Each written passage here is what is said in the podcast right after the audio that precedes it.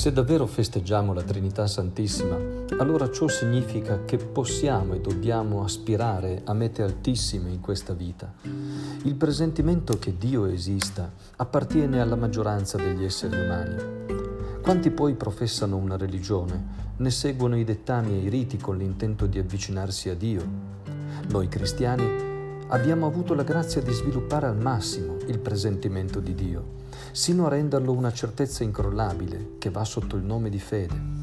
Ciò è possibile già che siamo stati raggiunti da un messaggio, di più, siamo stati affascinati da un volto concreto, da una persona, cioè da Cristo, il quale ci ha svelato chi è Dio e ha consentito il realizzarsi tra noi e Lui di un rapporto di conoscenza e di reciproca frequentazione.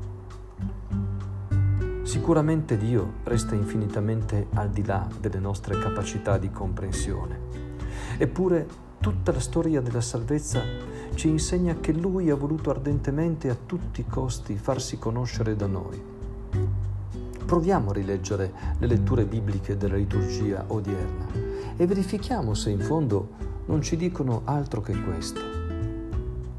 Tutto l'Antico Testamento è una progressiva rivelazione di Dio.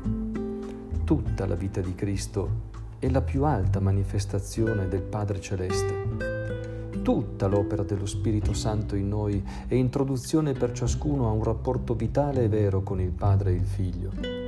Non è una rivelazione colta, ma sapiente. Non è esclusiva, ma offerta a chi ad essa si apre. Non è temporanea, ma dura tutta la vita. Se dunque Dio ha voluto rivelarsi a noi, come possiamo disperare di noi stessi? E come possiamo, una volta soddisfatte le nostre esigenze strettamente quotidiane, dimenticare che il nostro destino è infinito?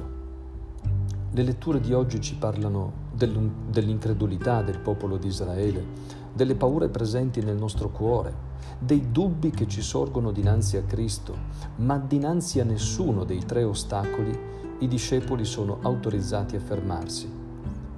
Dobbiamo anzi riconoscere che talmente grande e alta è la rivelazione che abbiamo ricevuto e in cui siamo coinvolti, da far sorgere istintivamente in noi il bisogno di difenderci da essa, poiché avvertiamo che un Dio così ci solleva tanto in alto da farci venire le vertigini. Non temiamo di perdere il controllo, non temiamo di alzare lo sguardo Lasciamoci piuttosto istruire da Dio per giungere alla sola conoscenza in grado di saziare e rendere felici gli uomini, quella del Padre e del Figlio e dello Spirito Santo.